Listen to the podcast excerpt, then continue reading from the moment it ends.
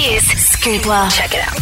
Justin Hill here with the latest entertainment news. And you may remember Jeremy Meeks. He was the one that everyone came to know as the hot felon, who then turned to modelling. Well, he's now welcomed his child with his partner Chloe Green, who is in fact the heiress to Topshop.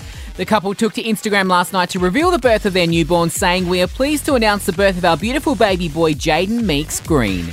And the bachelor Tim Robards and his fiancee Anna Heinrich have finally tied the knot in Italy in a beautiful ceremony with pictures surfacing online of the stunning bride walking down the aisle wearing a Stephen Khalil dress. To check out the photos of the happy couple for yourself, head to hit.com.au.